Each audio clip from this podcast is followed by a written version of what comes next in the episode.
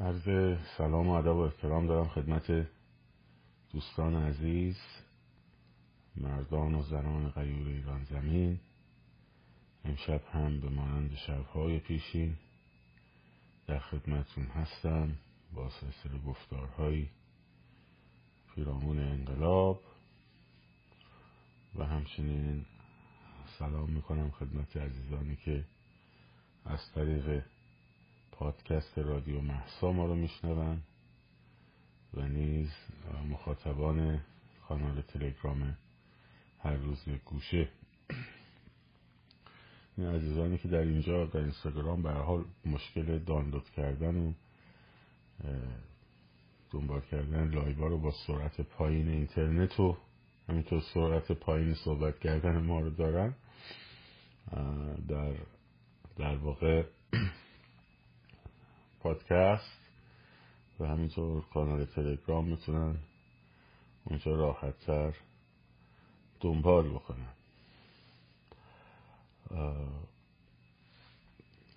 امشب اول که سیزده به در خب خیلی عالی برگزار شد در بسیاری از نقاط.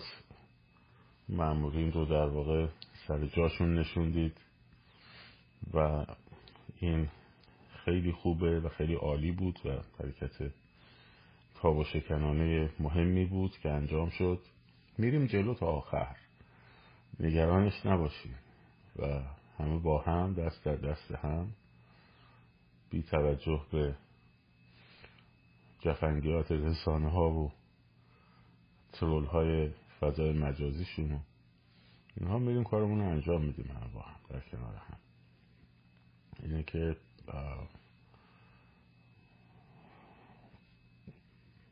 تو دنیا چی کار دارین؟ اثر داره یا نه؟ تو ایران اثر بذاره.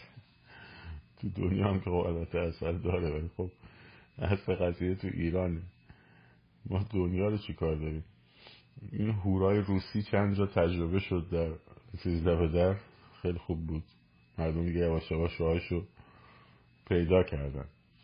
امشب در مورد قسمت سوم مبحث سکولاریزم. دیگه وارد بشیم که سریعتر این مبحث رو هم البته بعید می‌دونم تو این جلسه بشه بستش. حداقل دو جلسه دیگه کار داره.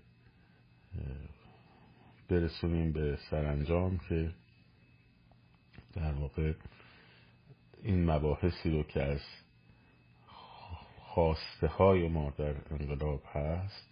آزادی دموکراسی و سکولاریزم به یک نگاه عمیقتر و شناخت بیشتری بدونیم چه می‌خواهیم که اون چیزی که ما می‌خواهیم هست که تعیین کننده است و نمی‌خواهم ها و فریاد زدن نمی‌خواهم ها خیلی جواب نداده در طول تاریخ. مردمی به نتیجه می‌رسند که بدونن چه می‌خواهند. نه اینکه صرفا بدونن چه نمی‌خواهند.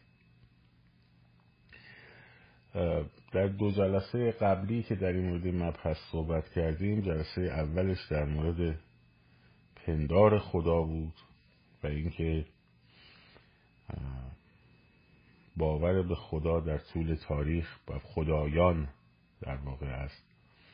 توتم پرستی تا خدای یگانه چه سیری رو رفت و چه استراب های وجودی رو به عنوان مرهم یا به عنوان مسکن به عنوان یه سازوکار دفاعی تأمین می‌کرد و گفتیم که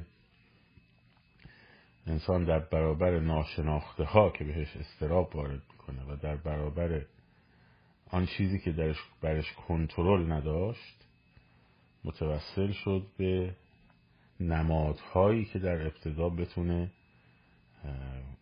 به این معنا ببخشه. باشه چشم کامنتار میبندیم سرعت بچه ها پایین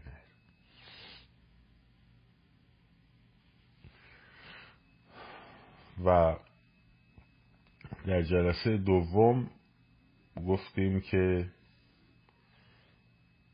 اون نیازی که انسان داشت که با توتم خودش و بعد با خدایان خودش و بعد با خدای خودش گفتگو انجام بده به منظور کسب آرامش این گفتگو همیشه یک طرفه بود و یه عدهای پیدا شدن گفتن خب نیازی هست که این گفتگو دو طرفه باشه. پس ما می‌تونیم یک این نیاز رو در واقع بفروشیم به مردم. و یهو خداوند پیغمبراشو فرستاد. میلیون سال قبل هیچ کس کاری به کاری کسی نداره خدا انگار که کاری به کاری کسی بشریت نداره. همجوری نشسته برای خودش. براش هم مهم نیستش که مثلا حالا این توتم میپرسته اون بت میپرسته اون یکی خورشید میپرسته این سوسک میپرسته این خرچنگ میپرسته. خب یهو تصمیم گرفت خب اه اه اه چی شد چی شد؟ چه خبر این پایین؟ اینا چی میپرستیم؟ باید منو بپرستیم. خب و ناگهان پیامبران به وجود اومدن.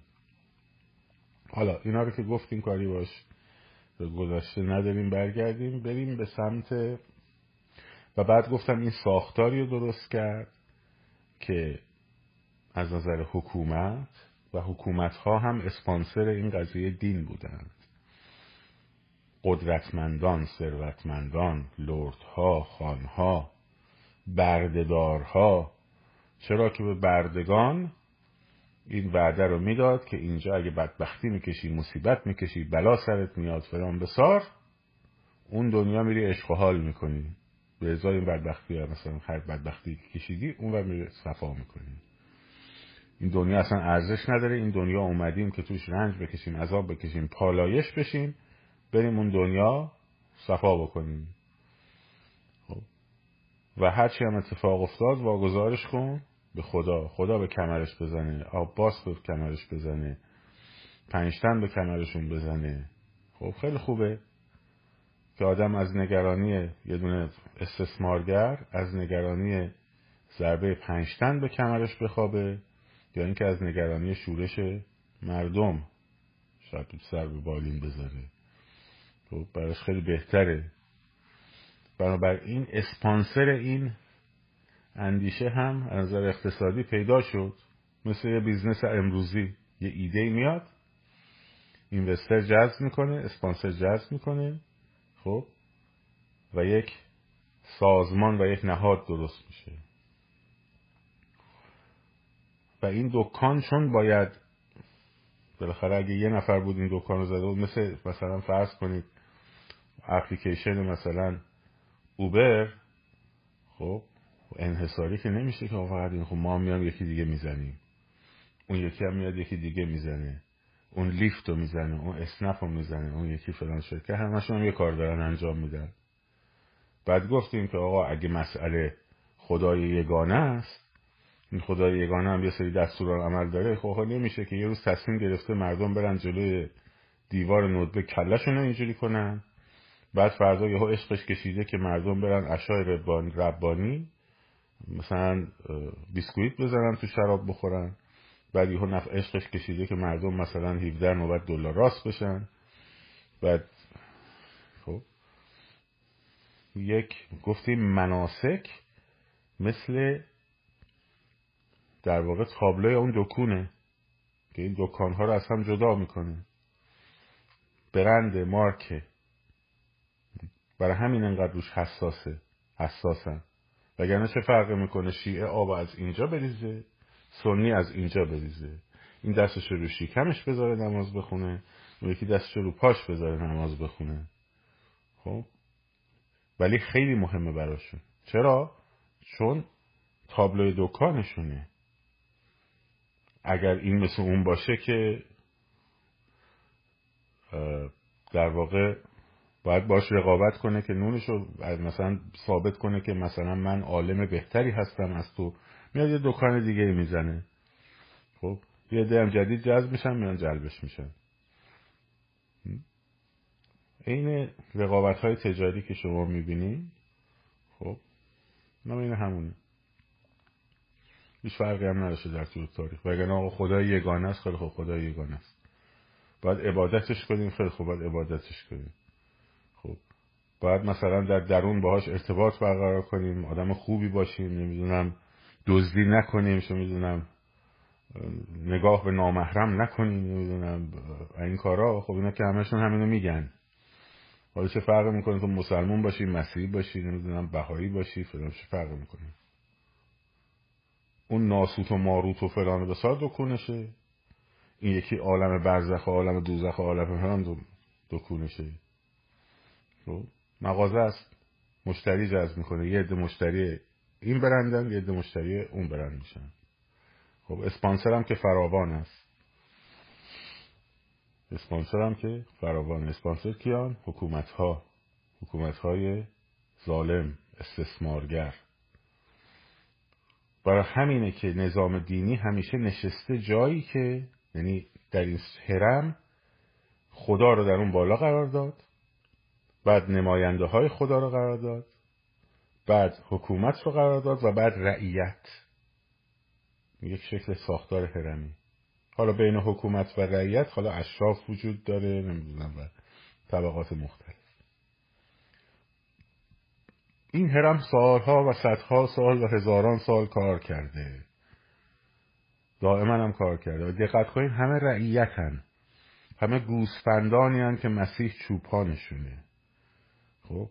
یک سری انسان های نفهم که عقل خودشون نمی‌رسه که چی به صلاحشونه چی به صلاحشون نیست. و خداوند از اون بالا دستور میده به نمایندگانش احکامی رو مشخص کرده. منتها مسیحیت یک کمی باشعورتر بود. مسیحیت گفت اگه من مستقیم برم بین من و مردم رعیت وجود نداشته بین من و رعیت طبقه سلطان وجود نداشته باشه خب من به عنوان سلطان باید خش خش خشن باشم سختگیر باشم آدم بکشم نمی‌دونم قتل بکنم کلاهبرداری بکنم دزدی بکنم خب تجاوز بکنم به دشمن و و الاخر و این تقدس من رو میشکنه. بنابراین من میام مشروعیت به اون عنایت می‌کنم. اونم از من حمایت می‌کنه. منم کاسبی خودم رو دارم بهش میفروشم به اینا. میان کلیسا میگن که آقا مثلا دو مورد فش دادیم به برادر کوچیکمون. دفتر خواهرمون رو خط خطی کردیم. یه مقدار شرمنده هم خودمون انگولک کردیم. اینا میگه چقدر میشه؟ میگه میشه مثلا پنجاه سکه. یا بفرمایید. اینا میگه با برو با بخشیده شدی. نفر بعدی همینجوری پشت سر هم. خب؟ اونم کاسبیشو داره. از اون برم مشروعیت میبخشه به اون. مردم هم وقت شکایتشون میاد بالا میرم پیش این. اینم میگه آه سلطان ظالم را مسیح در اون دنیا می‌زنه باباشو در میاره. نگران نباشین و فلان بسار.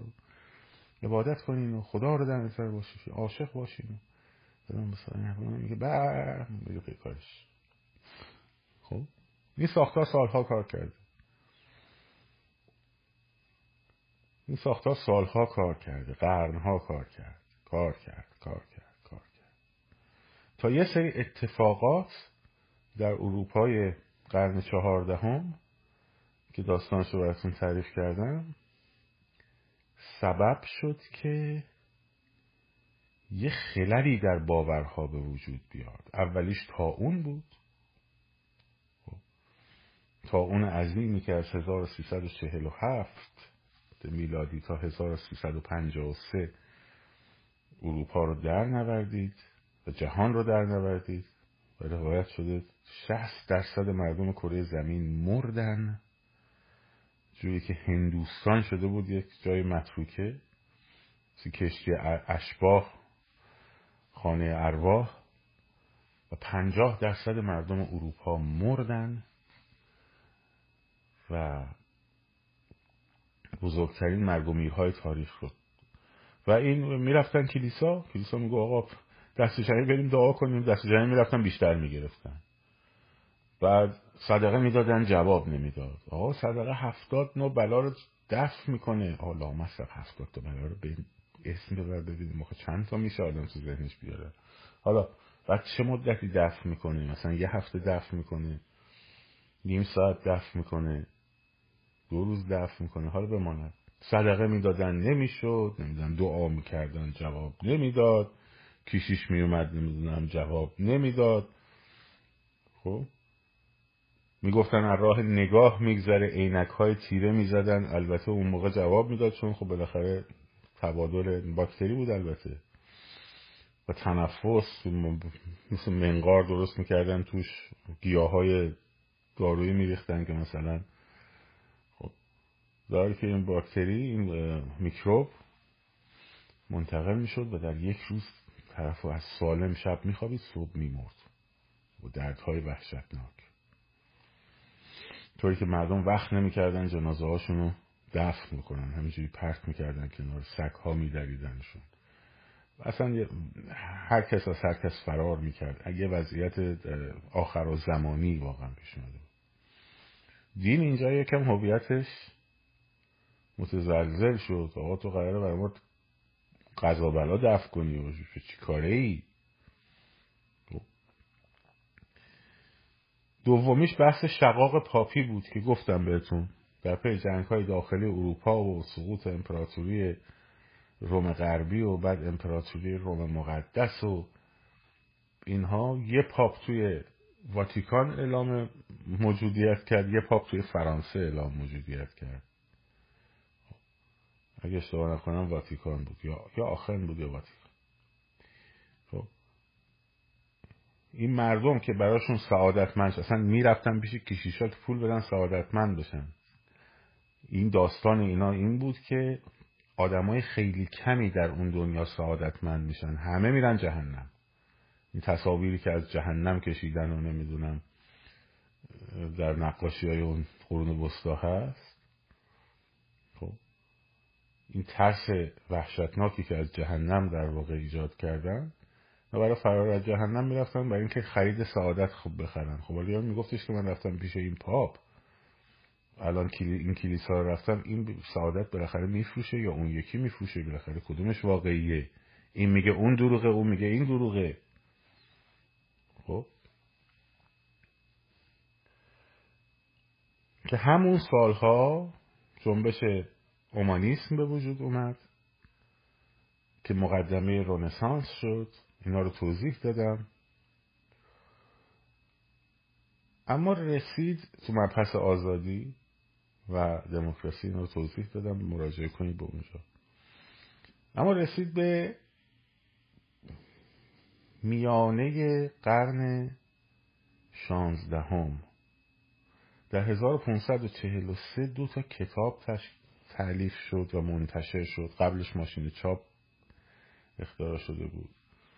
یکی کتابی بود که کوپرنیک نوشت درباره حرکت اجرام سواوی و یکی هم کتابی که لاوازیوس نوشت در باب اندام انسان و آناتومی انسانی. این هر دو در 1543 اگه اشتباه نکنم. بچه های سرچ بکنین. اسم لاوازیوس هم ماتیاس بود فکر کنم. حالا که کامنت ها بسته است داشت نکن اگه جای ما غلط گفتیم بعدا آخرش ما رو اصلاح کنیم. خب این دوتا کتاب تا قرن هیچدهم مبدع یک انقلابی شد به اسم scientific revolution انقلاب علمی. گالیله و کوپرنیک و بعد نیوتون و اینها اومدن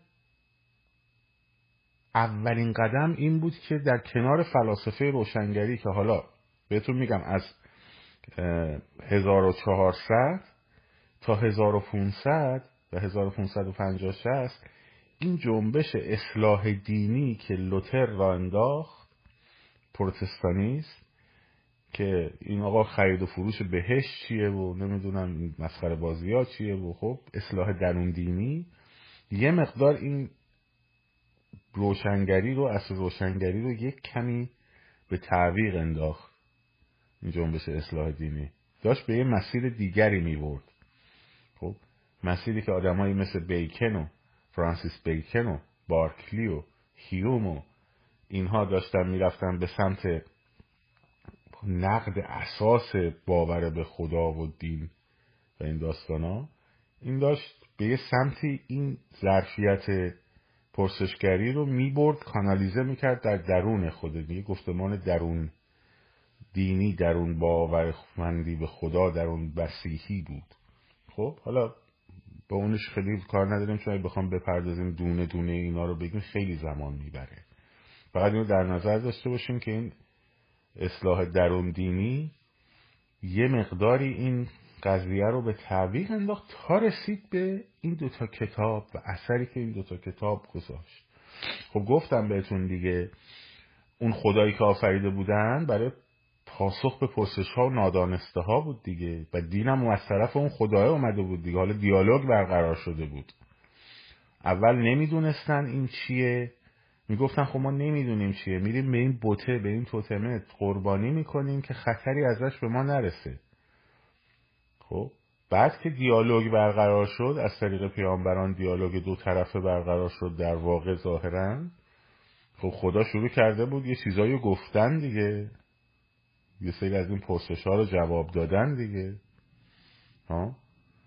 مثلا زمین تخته خورشید و در واقع اجرام سماوی. اول یه نظریه بود که این زمین تخته اینم یک لایه سیاه سوراخ سوراخ پشتش هم منبع نوره.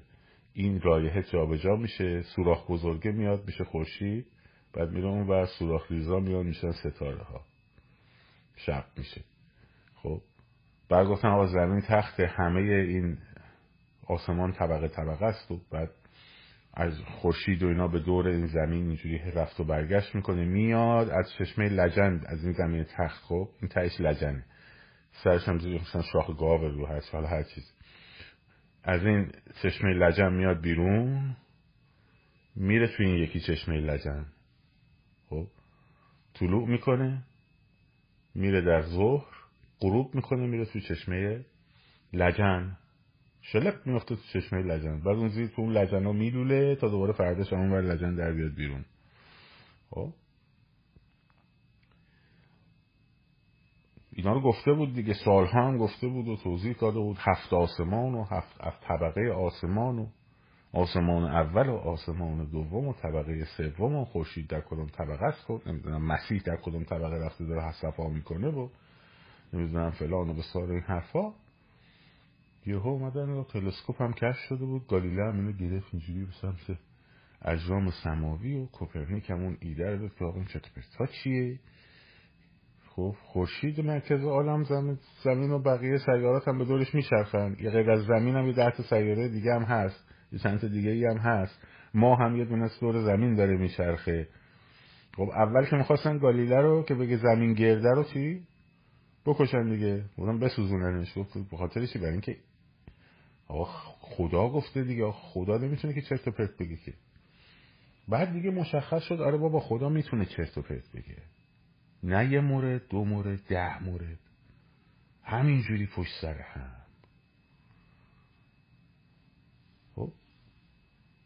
این باعث شد که قدرت فکری کلیسا و قدرت فکری دین بشکنه و چون اون کارکرد استراب زدایی و معنا بخشی به هستی همچنان کار می‌کرد یه نوع بگن خیلی خوب. حالا میشه یه باور شخصی ما هم مثلا به خودمون راز و نیاز می‌کنیم. حالا اون موقع به زبونی گفته ما نمیفهمیدیم. مثلا این حرفا این مالایی که الان هم می‌کشن دیگه. همچنان روشن فکر دینی مالشون مالاهای طلایی رو می‌کشن.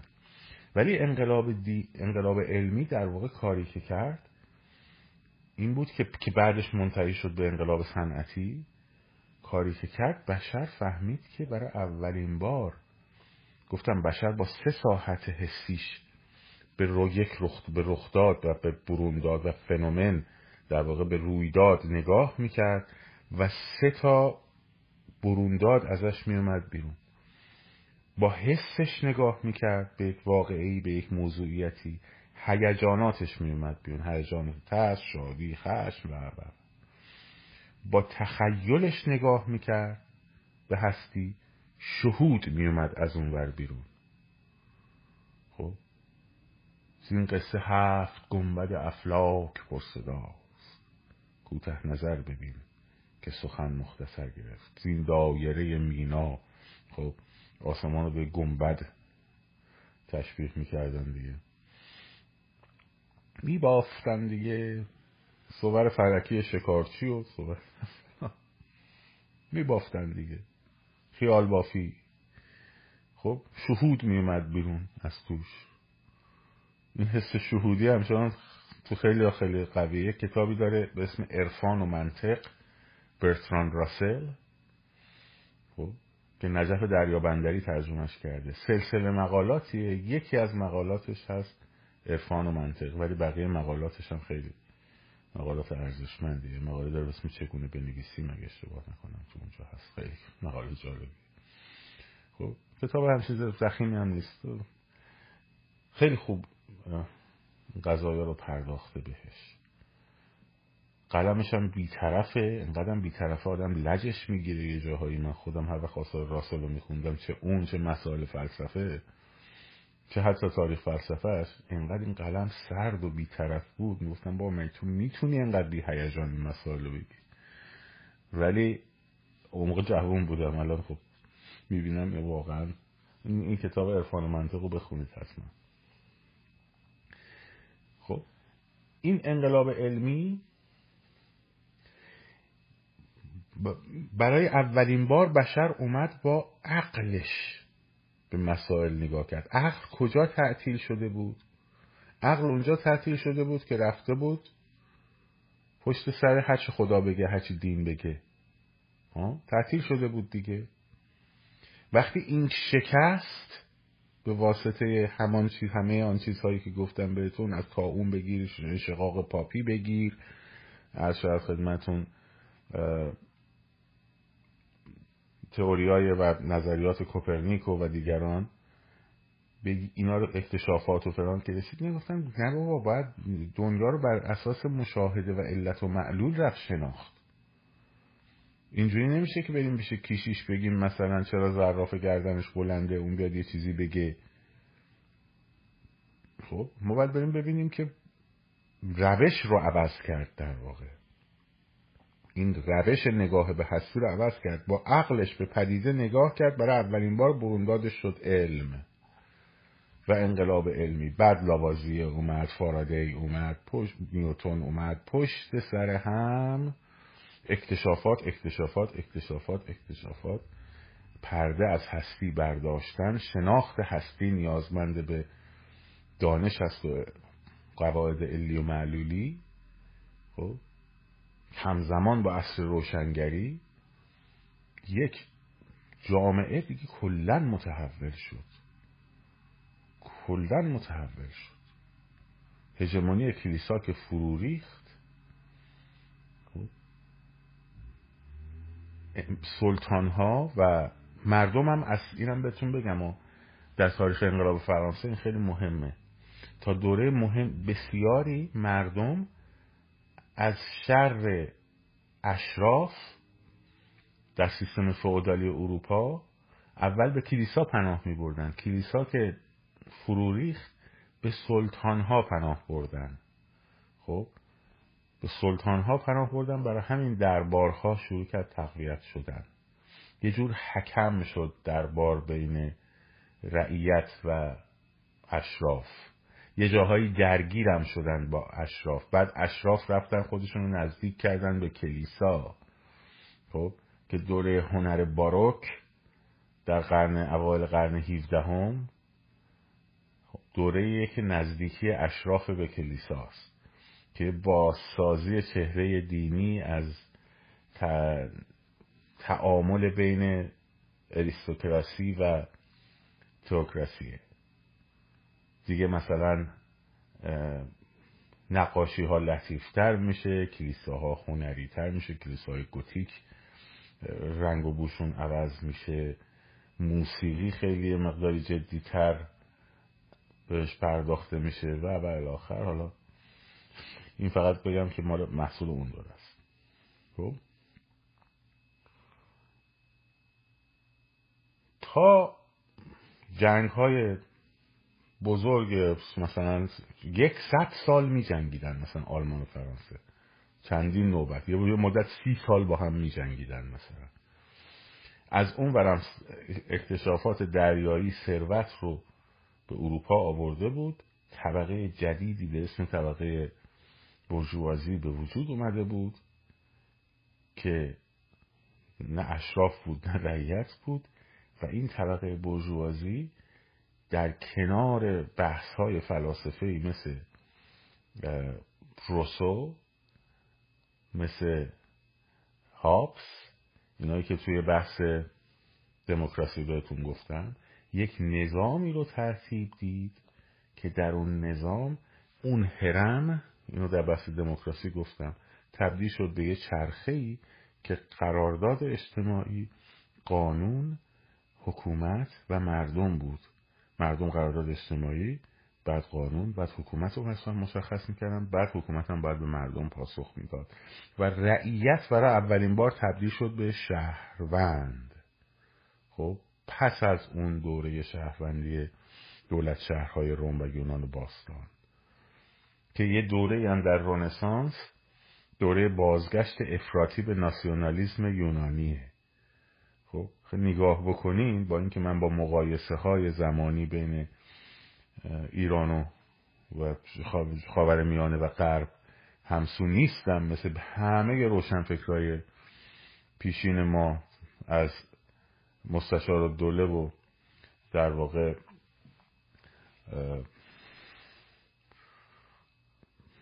کسروی و فتلی آخونزاده بگیر تا صادق زیبا کلام و اینا که مسئلهشون مسئله قربه ولی می شود این رو تصور کرد که در یک گریز از دین که ابتدا با تمسخرم شروع میشه اول با مسخره کردن دین ها شروع شد ادیان شروع شد. در همون قرن خب چهاردهم که گفتم بهتون دو تا اثر مهم رو داریم کمدی الهی دانتر رو داریم و دکامرانه فیکو رو داریم که هر دوشون محتوای تمسخر داستانهای مذهبیه. خب از اونجا شروع شد بعد دین ستیزی اومد بعد جنبش اصلاح دین اومد بعد تو همون فاصله شارد و بوغ ناسیونالیست های رو به تمایل بازگشت به یونان باستان با شکوه فلان بسار. عرستو رو رفتن دوباره بازخانی کردن از عرب گرفتن در واقع از امپراتوری اسلامی گرفتن دوباره از دارالحکمه بغداد. چون عرستو رو یه مدل دیگه تعریف کرده بود کلیسا براشون. گفتن اه ما چه چیزایی داریم؟ با هیراکلیوس آشنا شدن با افلاتون آشنا شدن دوباره با سقرات آشنا شدن. خب یه احساس تمدن 2500 سال پیشی بهشون دست داد. این هم طبیعی هم هست. یعنی در این وقتی که هویت دینی میاد ساقط میشه تا به اون هویت فردی و به اون هویت اومانیستی آدم برسه بالاخره به یه جایی چنگ می‌زنه جامعه. و این چنگش همیشه رو به معمولا گذشته خودشه. اشکالی هم نداره ولی فقط آدم باید آگاه باشه نسبت به این قضیه که خیلی چیز با اصالتی لزوما نیست به گفته شوپنهاور. تا به اون زایش فلسفی و ذهنی و اومانیستی انسان برسه خب میرن چنگ می‌زنن همه به ناسیونالیسم باستانگرایانه. ناسیونالیسم فرهنگگرایانه ناسیونالیسم هم یه روز شاید یه بحثی در مورد انواع ملیگرایی بکنیم. خب ملیگرایی باستانگرایانه ملیگرایی نژادگرایانه ملیگرایی فرهنگی. خب. اینا با هم متفاوتن. و یکی از چیزاییه که بعضی از این تجزیه طلبای محترم متوجهش نیستن. که هر ملیگرایی رو نمیشه در ملیگرایی قومی یا ملیگرایی ریسی یا زبانی خلاصه کرد. کتگوری بندی کرد. جدا هم از هم. حالا یه وقتی شاید در مورد این بحث کردیم بمانه پس انقلاب علمی در واقع دین رو پس زد انداختش تو کلیسا. خب پس زد انداخت تو کلیسا. و به عنوان همون کارکرد اولیه‌ای که قرار بود ایفا بکنه که استراب مرگ و پوشش بده که حالا ما میمیریم میریم اونور نگران نباش یهو نابود نمیشی از بین نمیری هستی بالاخره نگران نباش. وقتی میمیری مسیح میاد بالا سرت این ور علی میشینه اون ور حسن میشینه این ور حسین میشینه اون پیغمبر میشینه. خب نور می‌بینی نمی‌دونم میری بهش اون ور و و و الاخر اشغال ابدی یا عذاب ابدی. خب رفت به همون کارکرد پیشینش. دیگه گفتن آقا حکومت رو و مسائل روی زمین رو همونطور که علم رو ما نمی‌تونیم بگیم که فرمول آب مساوی است با مثلا هیدروژن به اضافه مثلا اکسیژن. مثلا بگیم هیدروژن اکسیژن خدا و آباس اون میشه آب. خب این جایی نداره تو این فرموله. همونطور که این جایی نداره تو این فرموله. یا مثلا توی حلقه بنزن مثلا امامزاده تاهر نقشی نداره. در هم در درکش هم در دریافتش هم در در واقع چیستیش حکومت هم به مسابه یک امر زمینی است و خداوند نیستش که ما واگذار کرده. در نهایت شدن دئیست گفتن آقا خدا خلق کرده گفت آقا برید حال کارتون رو بکنین. کاری با شما نداریم. خب ما هم می‌خوام بشینیم کار خودمون رو بکنیم حالا. خب اندیشه دئیستی اومد. که جهان آفریده رها کرده. دیگه حالا این کار خودتون بکنیم. که البته داروین وقتی اومد اون میخ اصلی و اون میخ به تابوت زد که اگر داروین نبود دوکین حرف درستی می‌زنه. میگه ما نمی‌تونستیم در برابر پیشیدگی های حیات نظر از خدا بیایم بیرون. بعد که داروین اون نظریه اومد و تکامل فرگشت و بعد متکامل شد این نظریه. دیگه همه هستی رو توجیه داد.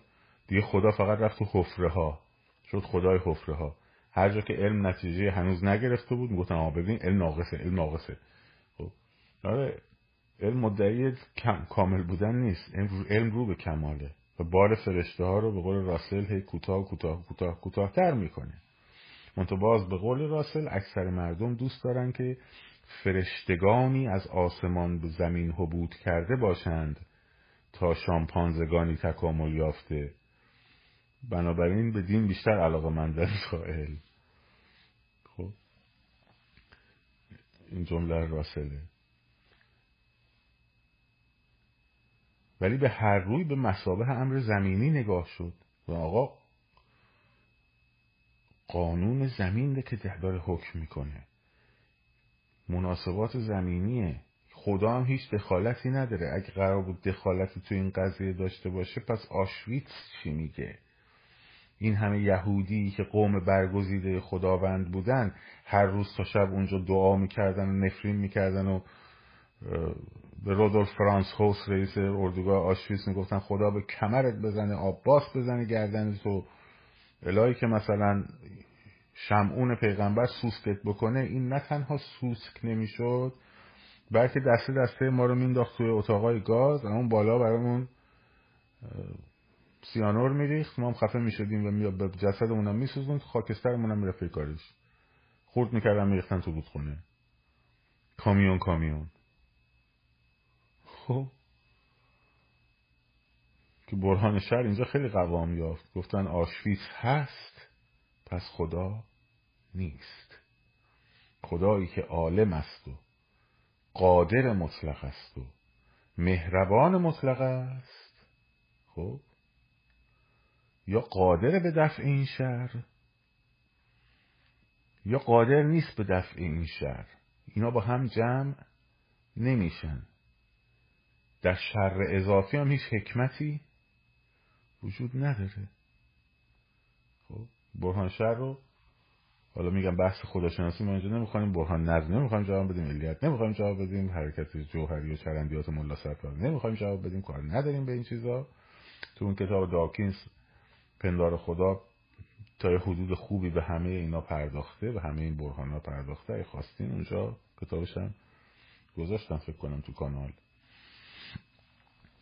می‌تونیم بخونیم. با اون کار ندارم فعلا.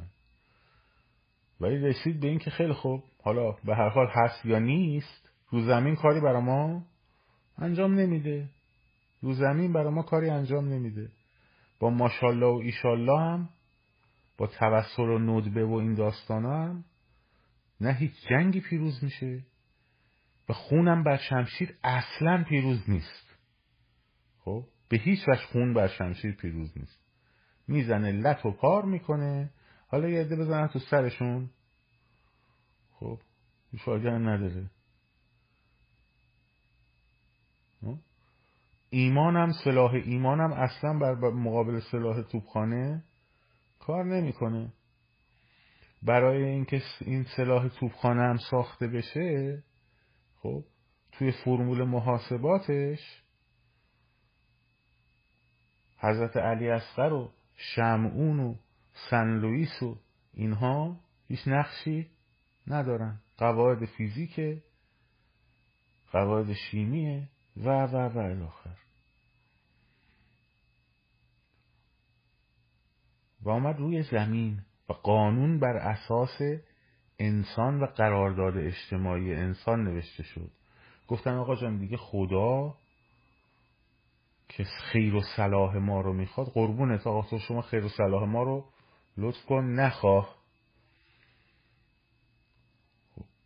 و در رساله اراسموس در رساله ارزشمندی انسان خب نوشت هیچ کس قدرت تشخیص خیر و صلاح هیچ انسانی رو نداره غیر از خود اون انسان. نه کشیش حق اینو داره نه دین حق اینو داره. خب خدا هم که معلوم نیست کجا آمده گفته این حرفا رو. چرا معلوم نیست کجا گفته این حرفا رو؟ چون این همه چرند از توش در اومد. چون معلوم شد این اومده بود گفته بود که خورشید میاد از لجن بیرون میره تو لجن. بعد معلوم شد نه آقا لجنی وجود نداره. خب اومده بود همه این پیغمبرا رو جمع زده بود و تاریخ صفر پر پیدایش و همه اینا رو رسیده بود به نه هزار سال. بعد در اومدن که دیدن نه بابا جهان سیزده میلیارد خورده سال پیش به وجود اومده. رفتی به نه هزار سال پیش نداره. خب؟ انقدر چرند علمی توی این دین در اومد پشت سر هم. خب؟ شما از جو خارج شی طبق سوره الرحمن شیطان تو رو با آتش دنبال نمی‌کنه. خب اون شهاب سنگه. یه چیز دیگه است. خب. انقدر چرند در اومد از توی این دین گفتن خب بابا خب اینم که داره چرت پرته که. حالا یا تحریف شده این کتاب ها یا اینکه ما نمی‌دونیم بالاخره حرفایی که زده حرفای بی ربطیه. بنابراین اینکه این همه حرفا چرت و پرته چه قانونی برای ما بذاره آخه؟ که تو چی کار بکن چی کار نکن چه تو معاملات سنفی و ملکی و لباس پوشیدن و هر چیز دخالت کنه ببخشید.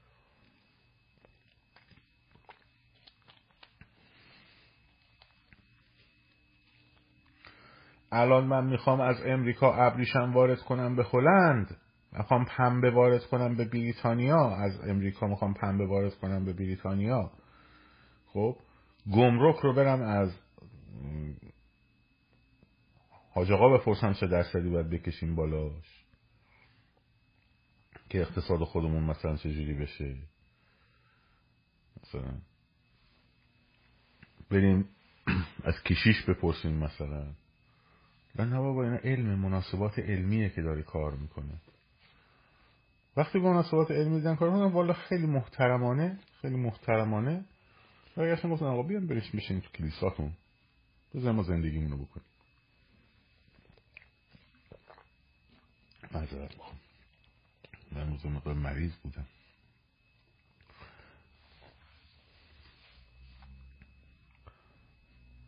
به این نقطه که رسید سکولاری متولد شد. یعنی آقا دین دین هیچ ربطی به این حکومت و قوانین نداره.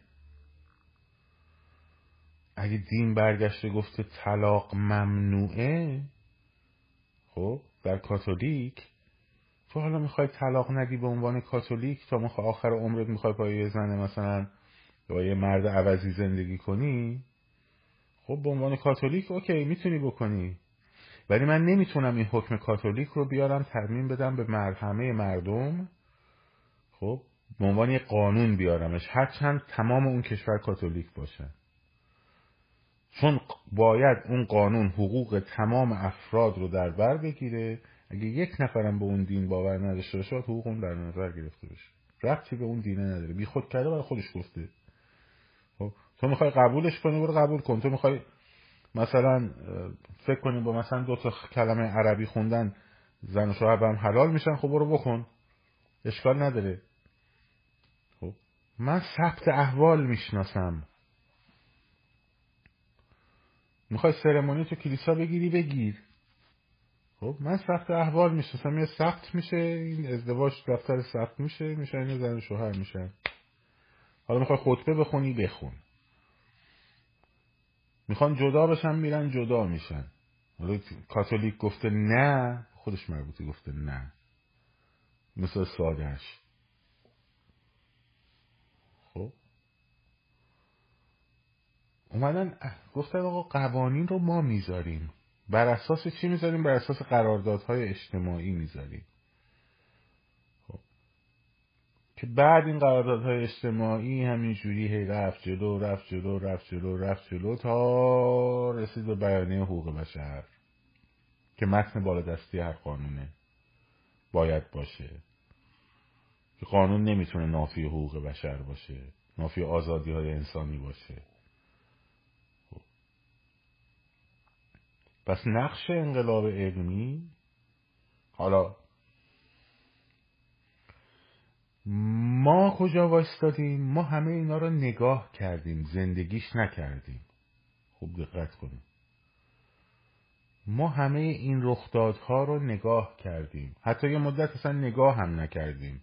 اصلا اون موقع که این اتفاقا میافتاد اون موقع که این اتفاقا میافتاد ما اصلا نمی‌دونستیم اونجا چه خبره.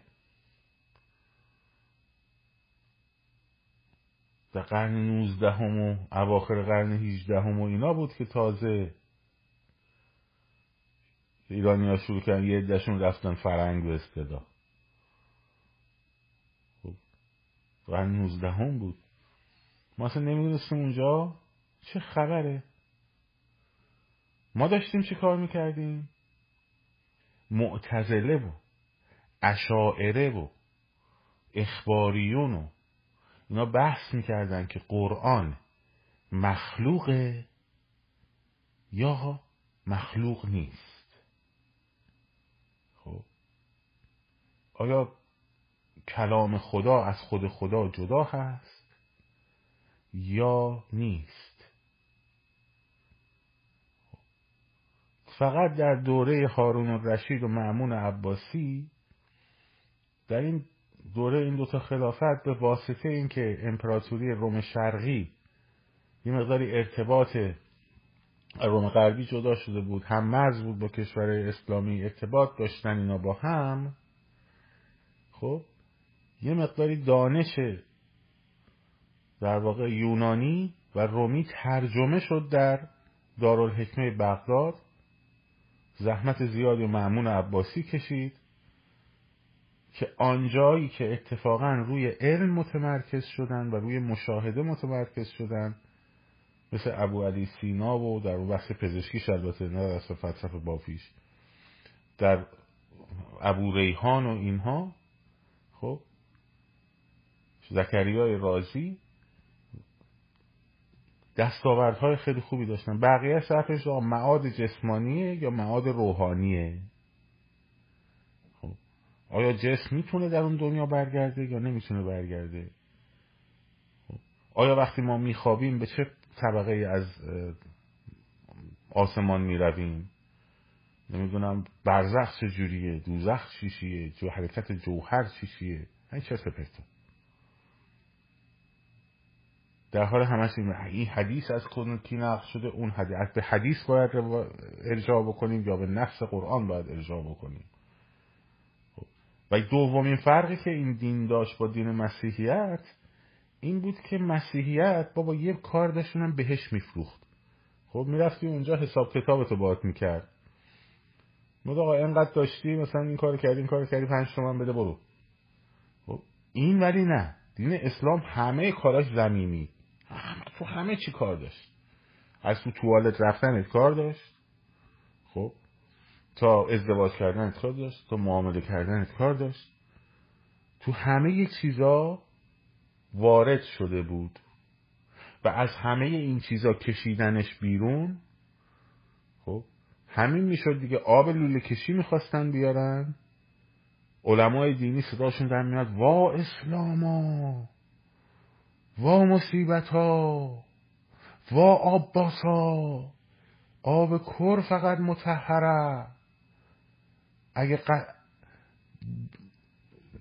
فضله موش در آب کر بیفته حکمش چیه؟ اگه در آب قلیل بیفته حکمش چیه؟ آب لوله کشی حکمش چیه؟ وا اسلاما.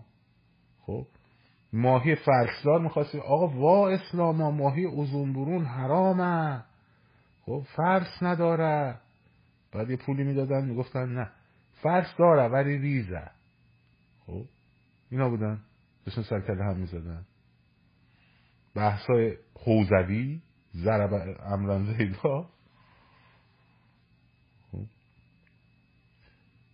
اگر بطر شرابی باشد فضله موشی در آن بیفتد. اینجاست که علم ریاضیات به کمک علم فقه می آید این نجس آن هم نجس منفی در منفی مثبت بخورید حلال است.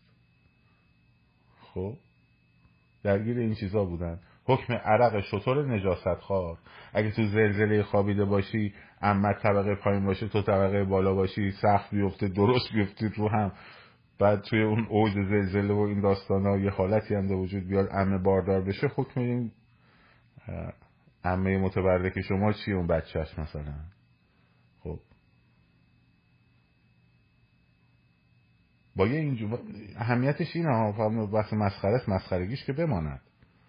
خب اهمیتش اینه که وقتی می‌خواستی دونه دونه اینا رو بکشی بیرون خب این مردمی که احساس می‌کرد یعنی تو مسیحیت تو احساس نمی‌کردی که آقا مثلا فرض کن اگر که به جای شراب مثلا ویسکی بخوری اشکال داره یا نداره؟ یا مثلا مسیحیت حکم نداره که مثلا ماهی که از آب می‌گیری بیرون مثلا یا گوسفند رو می‌خوای بکشی باید بسم الله بگی سه بار سرشو مثلا اینجوری ببری. خب؟ ما با تیرم می‌زدن میخوردن حلال بود. خب؟ خفش هم می‌کردن میخوردن حلال بود. ماهی هم که از آب می‌گرفتن هرچی بود حلال بود. خب؟ حلال حرام نداشت به اون معنی که. می‌رفتن حساب کتابشون رو می‌کردن. می‌گفتن آقا مثلا ما چه می‌دونم این کار کردیم اون کار کردیم این کار کردیم. خب؟ پولشون می‌گرفتن می‌رفتن. وقتی می‌خوای دونه دونه اینا رو بکشی بیرون یهو مقاومت اجتماعی از طرف مردمی که به این چیزا هویت بهشون داده. هویت بهشون داده. این مناسک گفتم مناسک هویت میده. حالا هرچی مناسک سختتر باشه هویت شدیدتره. و دکونها هم بیشتره. یکی میاد میگه اینجای ریشه تو بزنی اشکال نداره اینجا رو بذاری خوبه اینجا رو بزنی. هر سیبیل رو باید کوتاه کنی. سیبیل مستحبه که از ریش کوتاهتر باشه. نمی‌دونم.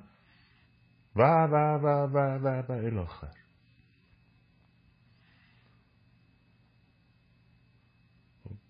با اسلام ها و مصیبت ها و جده سادات ها مهمه.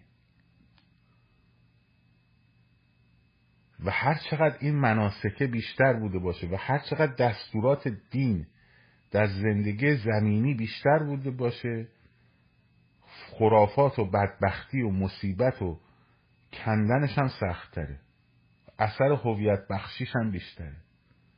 خب برای اینه که مسیحیه می‌تونه دینشو بذاره توی کلیسا بگه خیلی خوب حالا اون ما میریم پول میدیم خدا میبخشه. اون میگه حالا ما باید چرت ما پول نمیدیم. خب این کارشو می‌کنه. خیلی هم بحث خدا بخشیدن و خدا نبخشیدن توش. توی همه مناسک زندگیشون نیست. دینشون هم نیست. به اون معنی. ولی تو مال ما هست. خب تو مال ما هست تو اسلام هست و خیلی هم شدید هست.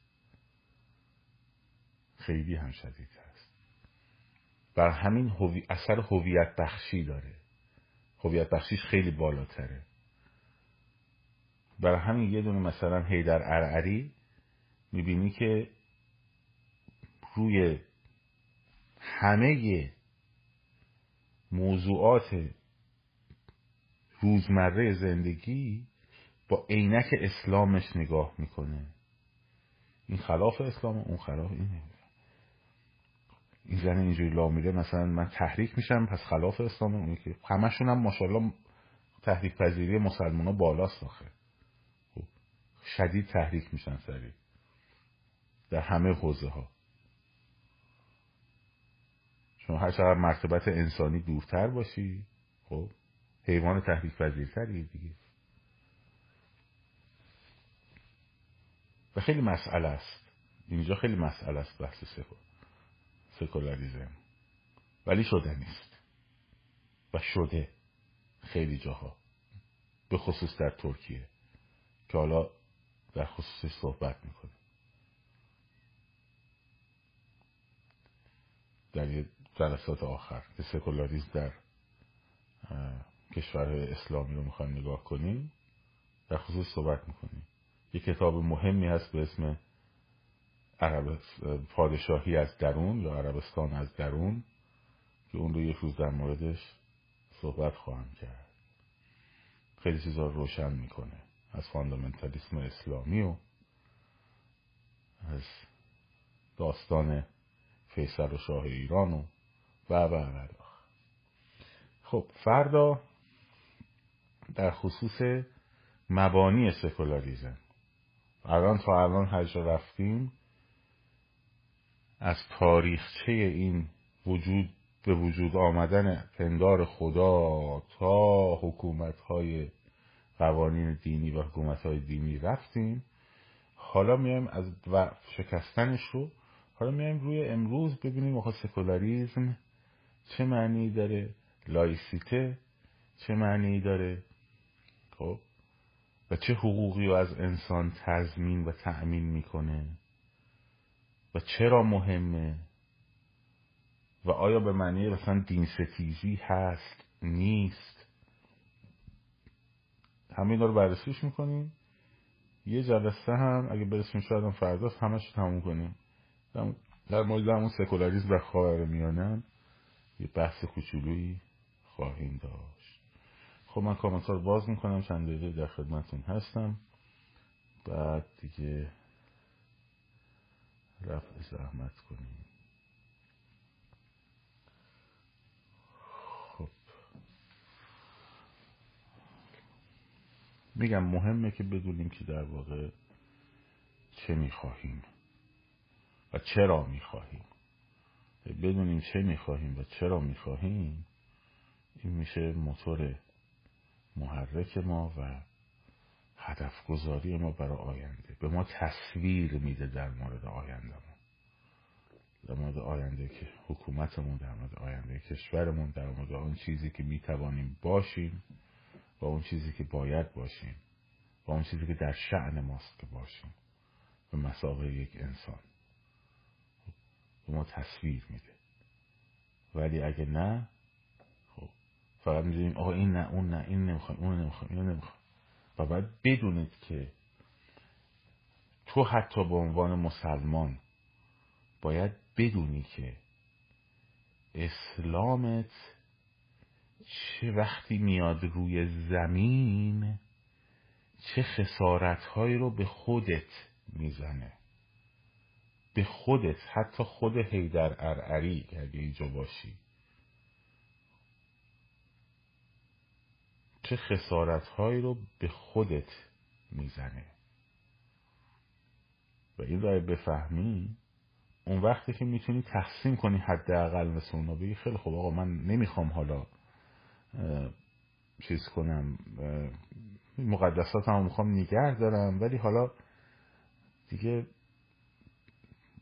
بیمه و بیمه شخص سالس و اینا رو دیگه با عباس و ابوالفضل و اینا نسپاریم دیگه. بذاریم فقط توی همون مثلا محرم بریم کار مثلا فلان. ولی وقتی ندونی وقتی ندونی که همین که مثلا تو باور داری که نه حتی باور کنی حتی در درون ته ته ته در, در درونت احساس کنی که مثلا با بیهجاب گشتن داری یک عمل جلف رو انجام میدی خب؟ در ته ته ته در درون خودت یه احساس اینجوری بکنی. این چقدر بهت اثر می‌زنه چی بچه از کجا هستی؟ جواب من رو بده. به تو چه که من کجا هستم فضول. جواب هم بده.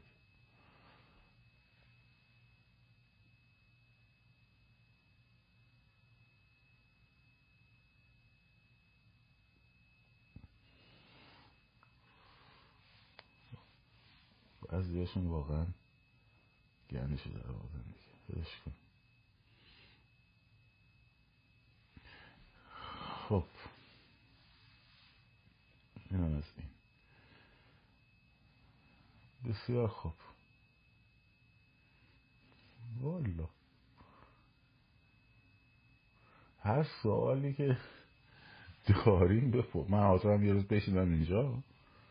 شما هر سوالی که پیرامون من شبهی می‌دونم. اینا حاضرم میشم سوال من بچه کجایی؟ چند تا بچه داری؟ داری این کار خیلی خوب. والا میشه پیج برای کلاس ستارتون درست کنید. دست به دل من نذار پوستش.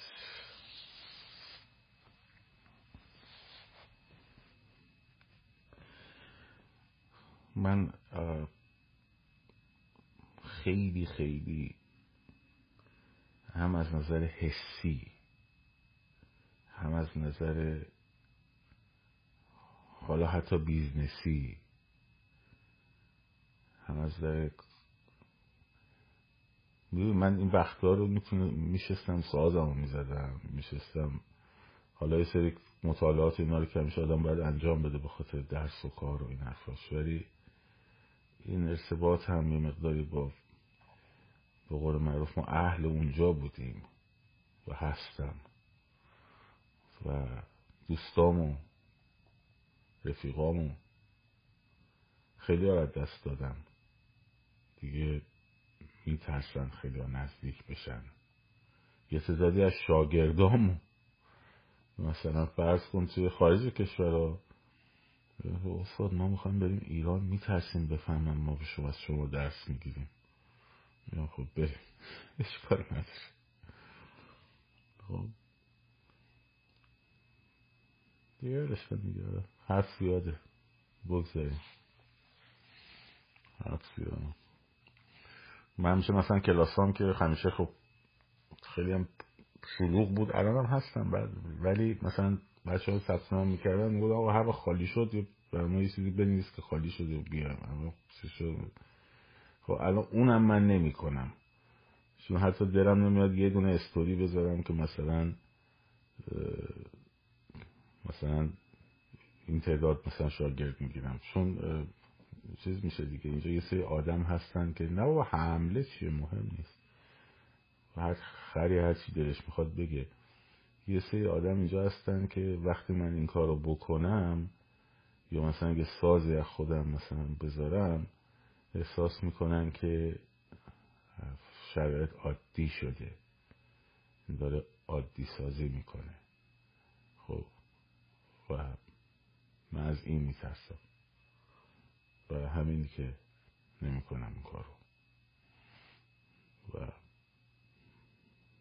اون القای حس عادی سازی رو نکنم. اب نداره. اینه که نه داستان. و اگر چی و سازم بزنیم به کسی به دکاریم واقعا.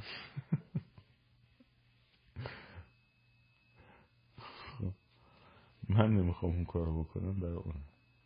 حالا برای کلاسام شاید فکر کردم بعدا ببینیم تا جایی که میشه دیگه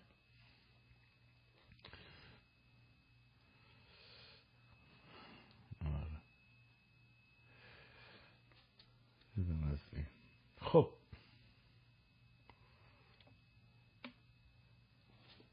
من خودم هیچ وقت یه روز فکر نمی کردم که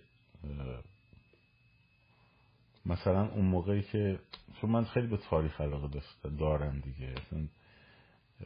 شاید به اندازه موسیقی بهش علاقه دارم. خیلی زیاد. تاریخ و فلسفه. بعد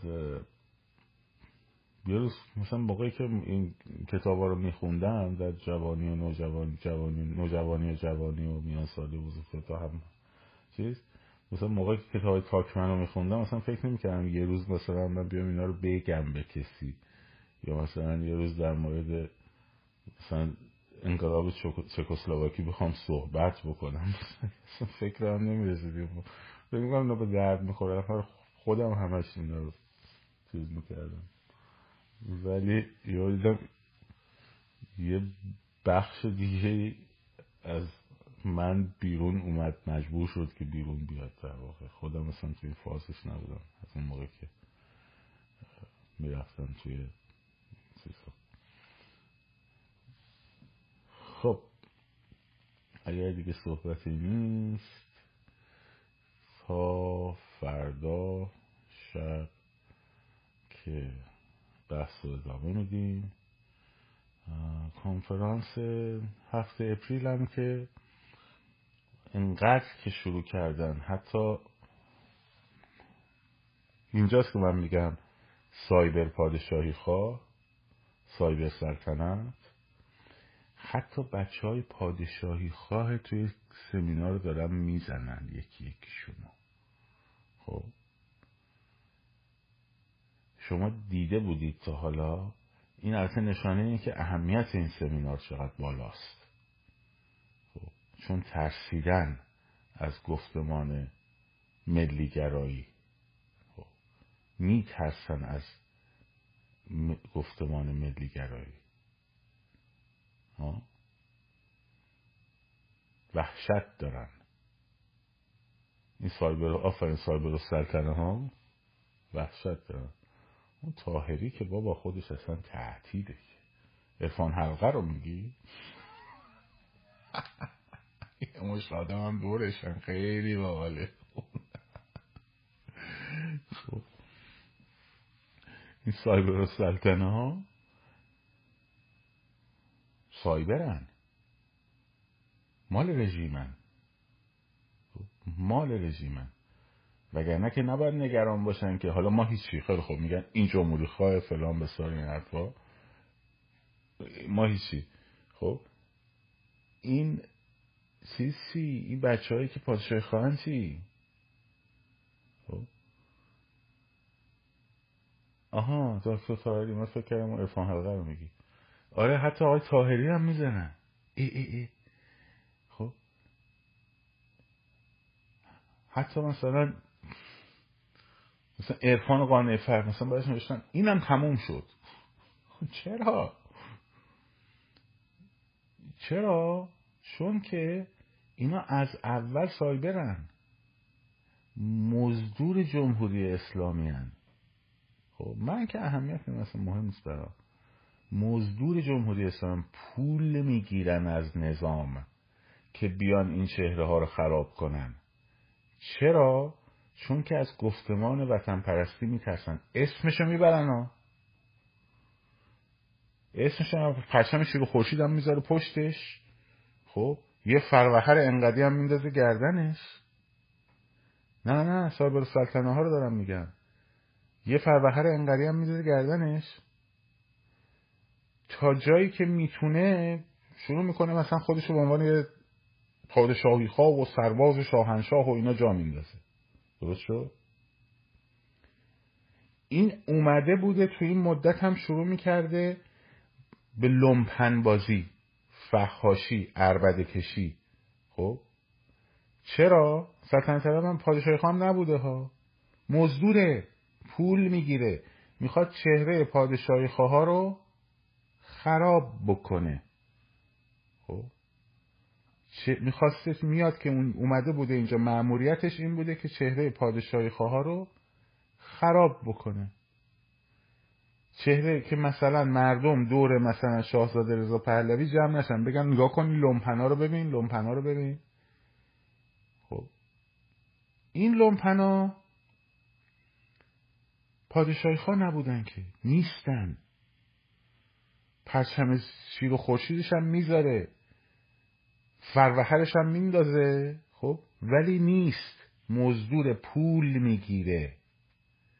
پول می‌گیره خب؟ حالا که یهو دید که اینا همه مثلا یک گفتمان ملیگرایی داره تشکیل میشه خب؟ حالا که یه گفتمان ملیگرایی داره تشکیل میشه آقا نشستان دارن حرف می‌زنن. خب میترسیدن. رژیم ترسیده.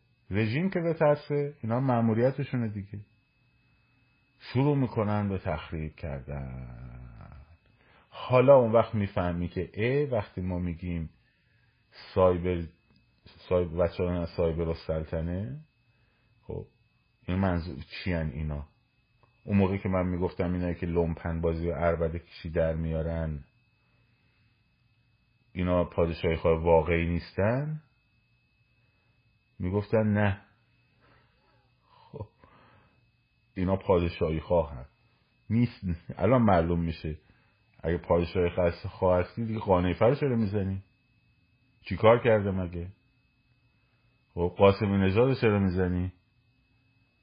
چی کار کرده مگه؟ خب.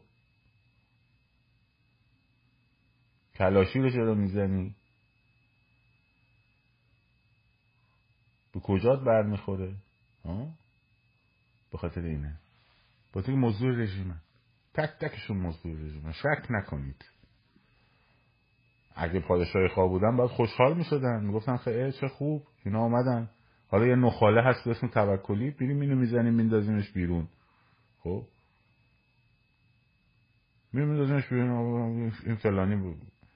آدم نیست این جمهوری خواه. جمهوری خواه آدم نیست. میندازیمش بیرون. خیلی خوب. باشه. ولی وقتی میری تاهری رو می‌زنی قاسمی نژاد رو می‌زنی تقیزاده رو می‌زنی امیر تاهری رو می‌زنی همه رو می‌زنی یعنی چی؟ یعنی تو نگرانی که اینا بشینن حرف بزنن تو این زمینه تا حالا چی کار می‌کردی؟ تا حالا کارای این بچه ها رو با لمپن بازی سعی می‌کردی خونسا بکنی تا حالا سعی می‌کردی با عربده کشی و لمپن بازی و خب چاله میدون بازی در آوردن. این بچه ها رو بدنام بکنی. نتونستن. نشد. خب. شروع کردم به زدن اینا. خب بزن. کاری که باید بکنیم بچه ها بشین report کنیم page اشون. دونه دونشون رو report کنیم. جدی میگم. چجوری cyber جوجه جمهوری اسلامی رو می‌بینی؟ چیکار می‌کنیم همون کارم باید با اینا بکنی. تاریخ جلسه جلسه جلسه هفت April دیگه. هفت April میشه جمعه بعد از ظهر به ساعت پنج و نیم به وقت واشنگتن. خب هفت ساعت و نیم بریم جلو. میشه مثلا دوازده و نیم شب شما. مثلا شنبه سی بامداد مثلا. اینه که چیزه. اینه که من خودم از اینستاگرامم مستقیم پخش می‌کنم. خودم مستقیم پخش می‌کنم و اینا فقط نگران گفتمان ملیگرایی. فقط. اومده بودن که با لومپن بازیاشون گفتمان ملیگرایی خراب کنن. تمام تلاششون این بود با عربده کشی و لومپن بازی زیر اسم شاهنشاه و زیر اسم اعلی حضرت و زیر اسم فلان خب بخوان مردم رو از دور شاهزاده رضا پهلوی برانند. نتونستن. دوست داشتن که با ایجاد مقاومتی بکنن که مثلا اگر توی یکی از میتینگ ها توی یکی از نشست ها توی بحث اپوزیسیون مطرح شد مثلا امین صوفیا مهرم باشه خب یا برگردم به عده بگن نه آقا تو خدا نگاه کن این شب پادشاهی خواه رو ببین چجوری یعنی همشون دارن عربده می‌کشن و فوش میدن. خب می‌خواستن این ذهنیت رو درست کنن. درست بعد که دیدن نه ملیگرها جمع شدن یواش یواش. گفتمان شروع شد انجام شدن. دیگه هویت خودشون رو رو کردن. دیگه نشون دادن که موضوع رژیمن. تردیدم نداره. بحثم نداره. خب به هر روی محفشانت نور و سگ او او کند اینا هم بذارید او او کنند. یعنی مثلا یارو انقدر خجسته است که اومده مثلا گفته که این مثلا مرحوم فروزنده با توکلی کل کل کرده بعد توکلی گفته اینو دستور داده کشتنش واو. شلوک هولمز کی بودی تو؟ هر کی با این ارتباط بگیره ناپدید میشه. خب؟ دو هزار نفر با من هر روز دارن پیام میدن و اینو ناپدید میشن. در این حد شیرین مغز و مزدور. خب فکر کن. یعنی یه دم خب مزدور مثل خودشون هستن یه دم احمقن دیگه. خب. یه دم احمقن.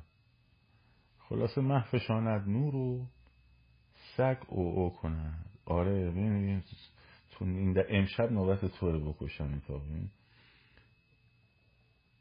مجد فردا آره فردا خونه خودتون نرو.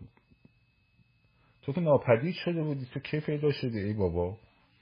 چه بچه ها خوب عمل نمی‌کنن.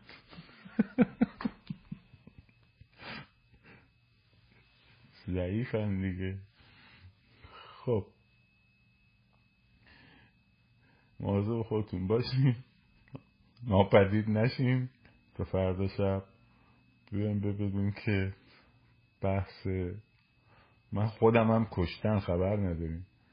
موضوع خودتون باشید شاد سرفراز آزاد باشید پاینده باد ایران. زن زندگی آزادی.